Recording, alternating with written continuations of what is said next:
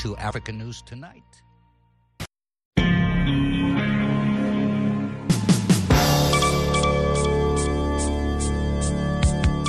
Hii ni idhaa ya Kiswahili ya Sauti ya Amerika ikitangaza kutoka hapa Washington DC. Mpendwa msikilizaji, ifuatayo ni habari za dunia.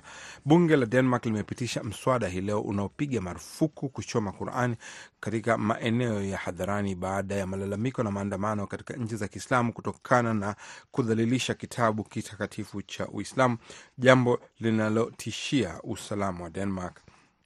Denmark na Sweden zilishuhudia mlolongo wa maandamano na malalamiko mwaka huu ambapo wanaharakati wanaochukia Uislamu walichoma au kuharibu nakala za Quran na kuzusha mvutano na Waislamu na kupelekea maombi kwa mataifa hayo mawili ya Skandinavia kupiga marufuku tabia hiyo. Denmark inajaribu kuleta uwiano kati ya haki ya katiba na uhuru wa kujieleza na uhuru wa kukosoa dini kulingana na usalama wa kitaifa kutokana na hofu kwamba kuchoma Quran kutasababisha kuzuka kwa mashambulio yatakayofanywa na Waislamu wenye itikadi kali. Takriban wagombea wote wa upinzani katika uchaguzi mdogo wa bunge nchini Zimbabwe uliopangwa kufanyika siku ya Jumamosi wamezuiliwa hii leo Alhamisi na mahakama kushiriki kwenye uchaguzi huo. Uchaguzi huo ungeliweza kufungua njia kwa vyama vya upinzani kupata theluthi mbili za wagombea wa upinzani katika bunge linalodhibitiwa na chama tawala cha ZANU PF. Mahakimu ya mahakama ya Harare ilitoa uamuzi wake leo kwamba wagombea wanane kati ya tisa wa chama kikuu cha upinzani cha Citizen for Change CCC hawaruhusiwi kugombania viti katika uchaguzi huo mdogo wa Disemba 9 na kwamba majina yao yasiwe kwenye vyeti vya kupiga kura. Uamuzi huu unatokea katika wakati kuna mvutano mkubwa wa kisiasa katika nchi hiyo ya kusini mwa Afrika ambako upinzani daima unalaani ukandamizaji unaofanywa na utawala kukamatwa kwa kiholela wapinzani na utekaji nyara na kuteswa watu. Chama cha CCC kinasema tayari kimekata rufaa kutokana na uamuzi huo uliotanguliwa uliotangazwa siku mbili tu kabla ya uchaguzi. Habari za dunia zinawajia kutoka idhaa ya Kiswahili ya Sauti America, Washington DC.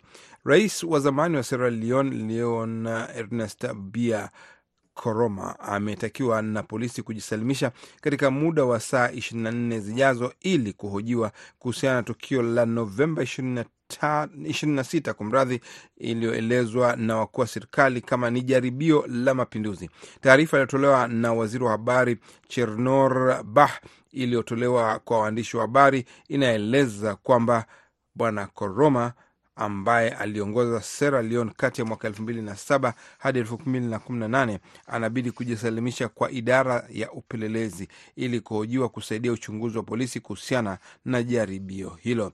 Mawakili wa kiongozi huyo amesema ataheshimu wito huo na ataheshimu sheria ya nchi. Jaji wa masuala ya ajira mjini Nairobi, Matthews Nduma Nderi leo Alhamisi ametoa maamuzi kwamba kampuni mama ya Facebook ya Meta haikukiuka amri ya mahakama kwa kukosa kuwalipa darzeni ya wasimamizi wa maudhui ambao makandarasi yao waniwachisha kazi. Jaji Nderi amesema Meta haikukiuka makusudi wala kwa mdharau amri ya mahakama iliyoitaka kampuni kuwalipa mishahara mamia ya wasimamizi wa maudhui ya Facebook. Nderi anasema kwamba wafanyakazi hao walifanya mambo mbalimbali ambayo walidhani ni halali katika kujaribu kukabiliana na hali yao, mojawapo ni kuunda chama cha wafanyakazi. Na Puntland, jimbo lenye mamlaka ya ndani nchini Somalia, imebadili tena mipango ya kuandaa uchaguzi wa bunge mwakani kupitia mfumo wa mtu mmoja kura moja, badala yake kuamua kuendelea na mfumo mgumu uliopo wa kupiga marufuku kupiga kura kwa misingi ya ukoa. Mwezi Mei, jimbo hilo tajiri la mafuta lilifanya uchaguzi wa moja kwa moja wa serikali za mitaa na kusifiwa na washirika wa kimataifa walioeleza ni jambo la kihistoria. Ni mwisho wa taarifa habari kutoka idhaa ya Kiswahili ya Sauti Amerika. Punde tu tutakuleteni kwa undani. Basi usiondoke kando ya redio yako, mpendwa msikilizaji. Hadi hapo, kwa heri.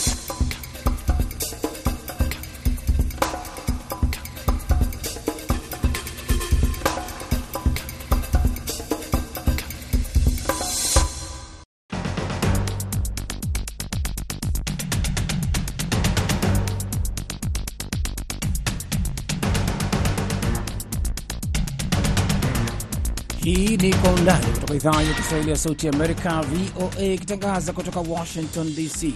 Karibu msikilizaji pote pale unapotusikiliza, ambao tunaangalia habari muhimu kwa undani zaidi, tukipekua na kuchambua kwa undani zaidi na kupa maelezo ya kina zaidi kuliko kawaida. Na leo katika Kwa Undani utakuwa nami Sandei Shomari. Katika sehemu ya kwanza tunamulika siasa za Marekani wakati chama cha Republican kiendesha kutafuta mgombea wake na kufanya mdahalo wake wa mwisho mwaka huu. Je, upande nao wa Demokrat hali iko vipi kuelekea uchaguzi ujao 2024? Na katika sehemu ya pili mwandishi wa Sauti Amerika nchini Kenya Jason Nyakundi anaangazia iwapo uamuzi wa mwafaka kwa Rwanda kuchukua watafuta hifadhi kutoka Uingereza na iwapo kutakuwapo na athari zozote kwa kufanya hivyo. Karibu tufuatane pamoja.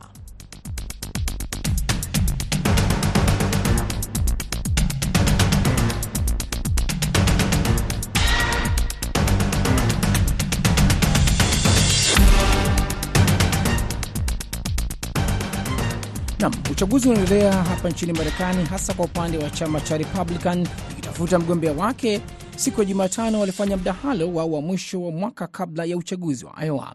Katika mdahalo wa chama hicho cha Republican, ikiwa imesalia chini ya wiki sita, wagombea walionyesha mtazamo wao wa kisiasa na kisera na tofauti zao, huku ishara ya wazi zaidi ikionekana kupanda kwa mgombea Nikki Haley katika wapinzani wake, wakimfanya kuwa kitovu cha mashambulizi wakati mwingi wa saa ya mjadala huo, hasa katika saa ya kwanza. Mgombea Ramaswami aendelea pale alipoishia kwenye mdahalo wa tatu, akimlenga Nikki Haley. Hivi sasa Wamarekani wanapiga kura zao za maoni katika kutoa maoni yao kwa vyama vyote juu ya nani anafaa kuwa mgombea wao katika uchaguzi ujao wa rais hapo mwakani.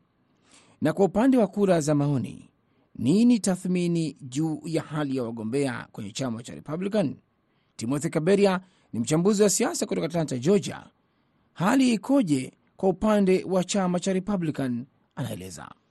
Yeah, kwa kusema kweli uh, uh, standi ni kwamba uh, chama cha Republican sasa hivi kiko kwenye njia panda, na ukiangalia tuseme yule anayeongoza uh, katika kura za maoni Donald Trump hajahusika kwenye uh, debate hizi zote nne sasa hivi, na waliofanya debate jana hao wane, nafikiri watatu ndio kweli wana wana wanajaribu kuwania urais vile huyu mama Nikki Haley, uh, Chris Christie na na Ron DeSantis. Maanake huyu jamaa mwingine Vivek ni mcheshi tu, nini, huyo. Mimi nafikiri uh, yuko pale tu kucheza nini. Uh, huyo simuhesabu kama kama mgombea. Pengine ukiangalia kwa wale ambao hawafuatilii wala kufahamu zaidi kuhusu chama cha Republican, kwa nini unaona kama Vivek Ramaswamy yeye si zaidi mtu ambaye eh, yuko pale kutafuta nafasi ya kugombea? Oh, bila shaka Vivek yuko pale tu kutafuta nafasi ya ya kutajwa kama mgombea mwenza wa, wa Trump. Maanake hata ukimsikiliza ni kana kwamba yeye kazi yake pale ni kuwakilisha Trump kwenye kwenye debate. Ukiangalia mbinu ni zile zile za Trump, hakuna kujibu uh, maswali yanavyoulizwa. Uh, ni kutukanana na ku, ku, kuongea mambo ambayo unakuta tu ni kama ya mtu mtu yeyote yule ambaye ana, anazungumza mitaani kule. Kwa hiyo uh, sidhani ana, ana ana nafasi yoyote na anajua hivyo, na kwangu mimi nafikiria yeye uh, anashikilia tu doria kwa niaba ya ya Trump pale kwenye debate. Na wewe kwa uchambuzi wako, nafasi katika chama hiki cha Republican zaidi unaiona iko kwa nani? Ingawa kama wengi wanavyofahamu, eh, bado rais wa zamani Donald Trump anaongoza kwa kura nyingi sana za maoni dhidi ya wenzake. Ndiyo, uh, ama uh, uh, bila shaka uh, Trump ndiye anayeongoza, lakini kuna uwezekano pia kwamba uh, Trump uh, hatokuwa kwenye debe, na hilo ni jambo ambalo nafikiri wagombea hawa wengine wanafahamu vizuri, na ndio sababu mpaka hata sasa mpaka mpaka wa sasa wanaendelea ku uh, kung'ang'ania uh, nafasi ya ya kwanza au tuseme ya pili, na kwa sasa hivi nafikiri uh, uh, dimba kweli ni uh, kati ya DeSantis na huyu mama Nikki.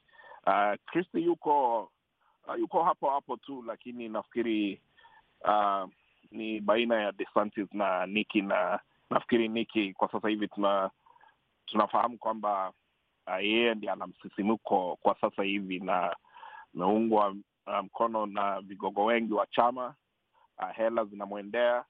Na ninafikiri pia wanafikiria wanafikiria kwamba uh, itakuwa muhimu ku, uh, kuwa na mtu ambaye ana anaonekana kuwa wa msimamo wa kadri. Na kwa hiyo hiyo ni aidha iwe ni Niki au Kristi na uh, Kristi kwa, kwa kweli hawawezi ku uh, sioni wa Republican wakimuunga mkono manake uh, uh, misimamo yake haitofautiani sana na, na ya Wademokrat. Kwa hiyo ni baina ya Niki na DeSantis na pengine hivi sasa wengi wanashuhudia vipi kwa upande wa chama cha Demokrat ambacho mpaka sasa kura za maoni wengi wakionyesha kwamba uh, kura za Biden za maoni zikiendelea kuteremka na pengine huenda nafasi yake ikawa ngumu. Pengine upande huo, hali kwa upande wa Demokrat na Biden na chama cha Demokrat na wagombea kwa ujumla, unaionaje? Kwa kawaida mahali popote pale, uh, rais aliyeko uh, afisini mwaka mmoja kabla ya uchaguzi, bila shaka huwa anaonekana kwamba ni kama sio maarufu sana, na kura za maoni zinaendelea ku, ku, kushuka kila kuchao, kwa sababu uh, kwanza kabisa tufahamu kwamba rais aliyeko ofisini yeye hayuko kwenye kampeni, yeye ako ofisini, ako kazini.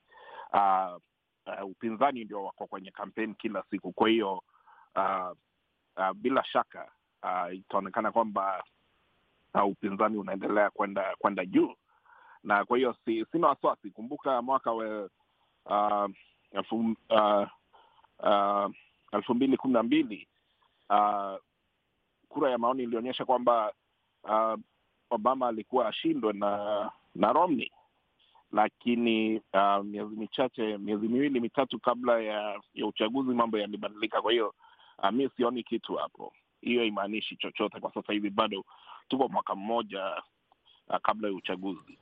Asante sana Timothy Kaberia kutoka Atlanta, Georgia. Lakini kwa upande mwingine, nafasi ya ugombea wa chama hicho ikoje, huku Donald Trump akiwa anaongoza kwa mbali kwenye kura hizo za maoni za chama chake? Je, nyini nafasi ya wagombea wengine walioko nyuma ya Donald Trump? Profesa Fulbert Namwamba kwa upande wake anaeleza anavyoona. Hawa sasa si wagombea kuwa wanagombea kuteuliwa kuwa ndio watakuwa wanawania uh, urais wa nchi. Hawa kile wanafanya ni kujiweka kuona watapata kura za maoni kiasi gani, ila hali Donald Trump atakapochagua ni nani atayekuwa kama makamu wa rais wake aa, katika kura, ni kuwa ataona ni nani atamletea uh, alama zaidi au asilimia zaidi ya kupambana na Joe Biden. Lakini tumeona uh, katika ugombea huu mdahalo wa mwisho umefanyika hivi karibuni na Nikki Haley akionekana kupewa uungaji mkono mkubwa na wahisani wa chama hicho.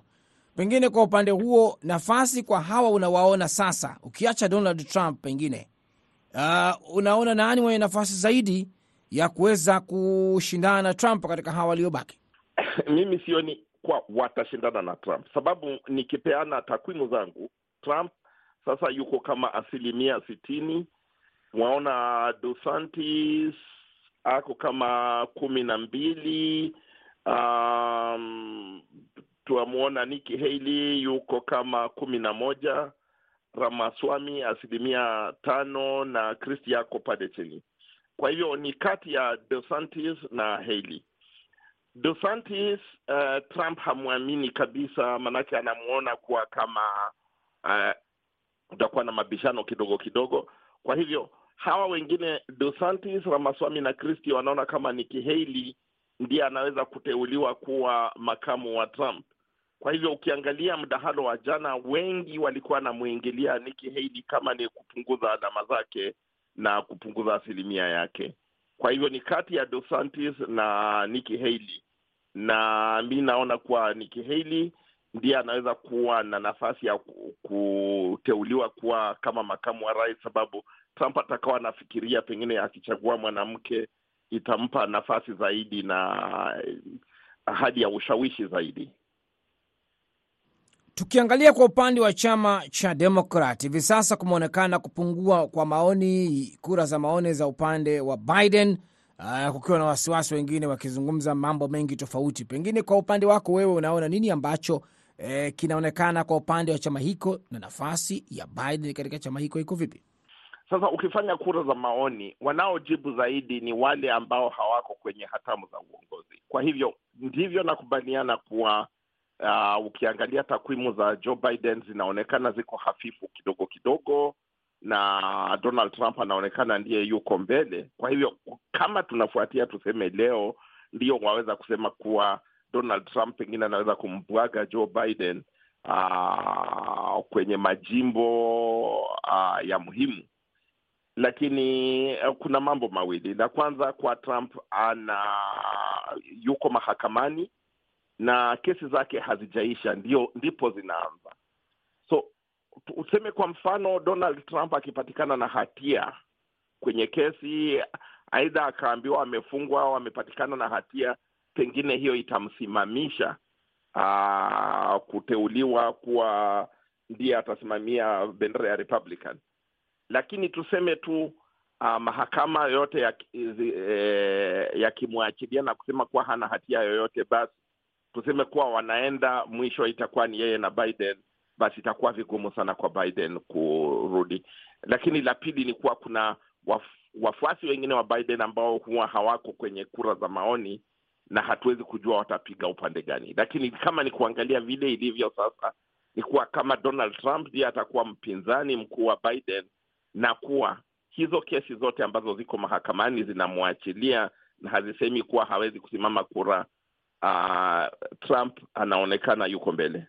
Mjadala bado unaendelea kwa upande wa chama cha Demokrat. Kuna baadhi wamejitokeza kutangaza kuwa wagombea wa nafasi ya kibinafsi eh, independents hao wamejitokeza. Pengine hao waliojitokeza, kwa upande wako, walikaa kwenye uchaguzi huu, unawapa nafasi gani au nafasi yao ikoje katika kusaidia au kuwaharibia hawa wagombea?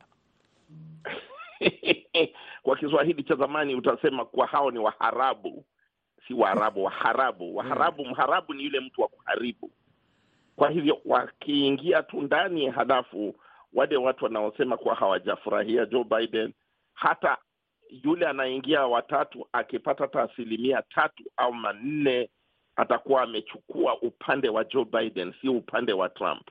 Na hiyo kwa hivyo akiingia mwingine kusema kuwa yeye hako chama chochote, uh, atakuwa amechukua asilimia ya Joe Biden, na hiyo itampa Donald Trump uh, ushawishi mkubwa na asilimia nyingi zaidi. Asante sana Profesa Fulbert na Mwamba kutoka hapa Maryland. Na moja kwa moja basi inakamilisha sehemu ya kwanza. Ni kushukuru pia Timothy Kaberia, mchambuzi kutoka Atlanta, Georgia, ambaye alishiriki katika sehemu hii ya kwanza. Tuelekee katika sehemu ya pili, ambapo tunaungana naye mwenzangu Jason Nyakundi.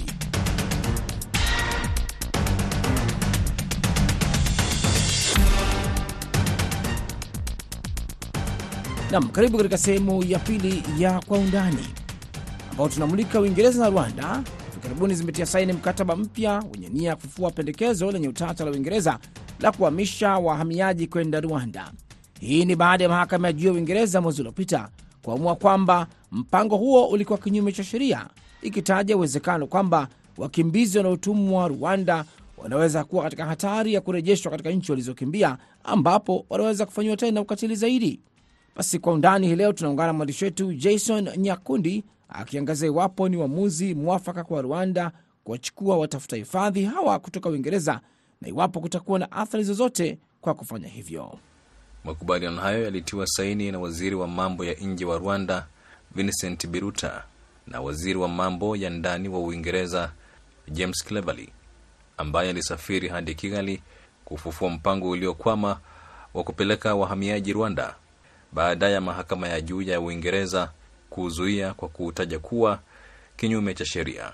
Majaji waliunga mkono uamuzi wa mahakama ya chini kwamba sera hiyo haiendani na wajibu wa kimataifa wa Uingereza kwa sababu Rwanda inaweza kuwarudisha kwa nguvu wahamiaji mahali ambapo wanaweza kukabiliwa na ukatili. Waziri wa mambo ya ndani alisema mkataba mpya na Rwanda unashughulikia masuala ya mahakama ya juu ya Uingereza ambayo iliamua kuwa mpango huo ni kinyume cha sheria mwezi uliopita. Mahakama ilisema sera hiyo iko wazi kwa ukiukaji wa haki za binadamu. James Cleverly alisisitiza kuwa Rwanda imetoa dhamira ya wazi na isiyo na utata kuhusu usalama wa watu watakaopelekwa nchini humo. Sera hiyo ni sehemu ya mpango wa serikali wa kuwazuia wahamiaji kusafiri kwenda Uingereza kwa kutumia boti ndogo. Waziri Mkuu wa Uingereza Rishi Sunak amesema kuzuia boti zinazosafirisha wahamiaji ni mojawapo ya vipaumbele vitano vya serikali yake kabla ya uchaguzi mkuu ujao. Profesa Chacha Nyaigoti Chacha ni mtaalam wa mambo ya diplomasia. Aha, kwa upande mmoja ni njia mojawapo ya kufanya usaidizi wa watu ambao wamepata mahangaiko mengi kujaribu kuishi Uingereza na wengine hata kuabiri vyombo vya kihatari wakivuka bahari na ziwa lile lile kuu la Mediterranean. Hiyo ni moja kwamba kama binadamu nchi zinahitajika kusaidia au kufanya mikakati ya kusaidia watu ambao wana matatizo ya namna ya kuishi na wapi waishi, lakini kwa njia nyingine pia inaweza kuwa ni hatari kwamba raia wengi watakaoingia Rwanda sasa walikuwa wanawania kwenda Uingereza, sasa wanarudishwa kuja kuishi katika nchi ya Afrika ambayo ni nchi inayoendelea, sio nchi iliyoendelea. Watu wengi wanawania kwenda Ulaya, Uingereza ikiwemo, kwa sababu wanajua kwamba wanaenda katika mataifa ambayo yamepiga hatua za maendeleo makubwa. Wasiwasi ni kwamba wakishafika Rwanda, yale matazamio na matarajio yao yatakuwa yametimizika kweli, kwa sababu watapata shida za kutafuta ajira na labda kukubalika katika vijiji vya wenyeji itakuwa kazi. Kwa hivyo kutahitajika mikakati mingi sana iwepo ya kuwasaidia kuishi Rwanda na kutamakani pale. Mkimbizi kwa kawaida haki zake ni za kibinadamu, zile za kwamba ahifadhiwe, apewe makazi mapya, aweze kupewa nafasi ya kuchanuka bila kugandamizwa. Na labda Rwanda, mojawapo ya hatua ambazo imekubali kwamba itazitekeleza ni hizo za kuwahakikishia makazi mazuri mahala ambapo wanaishi bila kunyanyasika. E, lakini kwa upande mwingine matarajio yao sidhani kwamba yalikuwa ni kukimbia kuja Rwanda. Kwa hivyo watajikuta katika kizungumkuti kikubwa, na labda wataanza kufanya rabsha tu za kutaka kuhamahama kutoka Rwanda kwenda Buganda, kutoka Rwanda kwenda Tanzania na kwingineko, wakifikiri kwamba labda tena jaribu kutafuta namna ya kurudi kule Uingereza, kwa sababu nia yao kubwa ilikuwa ni kwenda Uingereza. Lakini mpango wa Rwanda ambao ulitangazwa kwa mara ya kwanza na waziri mkuu wa zamani Boris Johnson mnamo Aprili mwaka 2022 umecheleweshwa mara kwa mara kutokana na changamoto za kisheria na hakuna watafuta hifadhi wamepelekwa nchini Rwanda. Lakini chama cha Leba kimeahidi kutupilia mbali sera hiyo iwapo kitashinda uchaguzi ujao na hivyo kutilia shaka mustakabali wake wa muda mrefu. Wakosoaji kutoka upande wa Leba wanasema sera hiyo imeshindwa na ufadhili wake ungetumika vyema kuyakabili magenge ambayo yanapanga kuvuka kwa mashua ndogo. Mahakama ya juu zaidi nchini Uingereza ilikataa sera hiyo kwa misingi kwamba haiwezi kuhakikishiwa kuwa serikali ya Rwanda itaheshimu kanuni ya sheria ya kimataifa. Kanuni inazuia nchi inayopokea waomba hifadhi kuwarejesha katika nchi yoyote ikiwa kufanya hivyo kutayaweka maisha yao katika hatari. Kufuatia uamuzi huo, waziri mkuu Sunak alisema serikali yake itafanyia kazi mkataba mpya na Rwanda. Akasema kwamba ataanzisha sheria ya dharura kuthibitisha kuwa nchi hiyo iko salama. Serikali ya Uingereza inasema mkataba huo mpya unahakikisha kwamba watu waliohamishwa hadi Rwanda hawako katika hatari ya kurejeshwa katika nchi ambayo maisha au uhuru wao ungetishiwa. Mkataba huo unaanzisha chombo kipya ambacho kitaundwa na majaji wenye utaalamu wa hifadhi kutoka mataifa mbalimbali kusikiliza kesi binafsi. Mimi nafikiri hakuna sababu ya nchi ya Afrika ambayo bado inapambana na maisha magumu kwa raia zake, tunajaribu kuboresha maisha ya wananchi. Kwa mfano, Kenya kukataa ni vizuri, kwa sababu bado tunahitaji kuboresha maisha ya Wakenya kwa ujumla. Sasa tukianza kuletewa watu wanaotoka nchi mbalimbali wanaotamani kwenda kuishi Uingereza, tayari wamefanya safari kwenda Uingereza, alafu wakifika huko Uingereza inasema hatuwataki nyinyi, rudini, tumekuwa na mkataba na Kenya, mtaishi huko, au tumekuwa na mkataba na Rwanda, mtaishi huko. Mi nafikiria hilo ni jambo ambalo kwanza litatuletea utata sana katika bara letu la Afrika. Nafikiri nchi ya Rwanda imejitayarisha kuwapokea watu wa aina hii, lakini ninachodhania kitatokea ni kwamba kwanza hao watu watagundua kwamba tamaa yao ya maisha mazuri haitafanikiwa wakiletwa Rwanda kuishi Rwanda, na kwa sababu hiyo wataanza kufanya vurumai, na watakapokuwa wanafanya vurumai, sijui jinsi ambavyo uh, Rwanda kama nchi huru ya Afrika itakabiliana na hizo shida na kizungumkuti kitakachokuwa kinawakumba hao watu. Labda Rwanda kwa sababu inaweza kupata ufadhili kutoka katika nchi hiyo ambayo imewakataa hao watu. Uingereza inasema ni rahisi kuwaweka katika nchi ya Afrika kuliko kuwaacha wakae pale Uingereza, kwa sababu wakikaa Uingereza watahitaji ajira kule, watakula vyakula kule, watakuwa wanasaidiwa kule, lakini kuwasaidia wakiwa nchi ya Rwanda inakuwa ni rahisi zaidi kuliko kuwasaidia wakiwa nchi ya Uingereza. Hiyo ndio njia ambayo Uingereza imesukumizwa kufanyia huu utaratibu ambao sasa hivi imeufanya, lakini nafikiri utakuja kuwapatia watu wa Rwanda shida. Lakini labda pia ni mojawapo ya namna Rwanda inaweza kupata ufadhili, kwa sababu mkataba huu ambao walisaini, labda kuna marupurupu ambayo nchi ya Rwanda itapewa ili iweze kukabiliana na mikakati mbalimbali na mambo mbalimbali yatakayokuwa yanawasibu hao watakaokuwa wameletwa kuishi nchi ya Rwanda.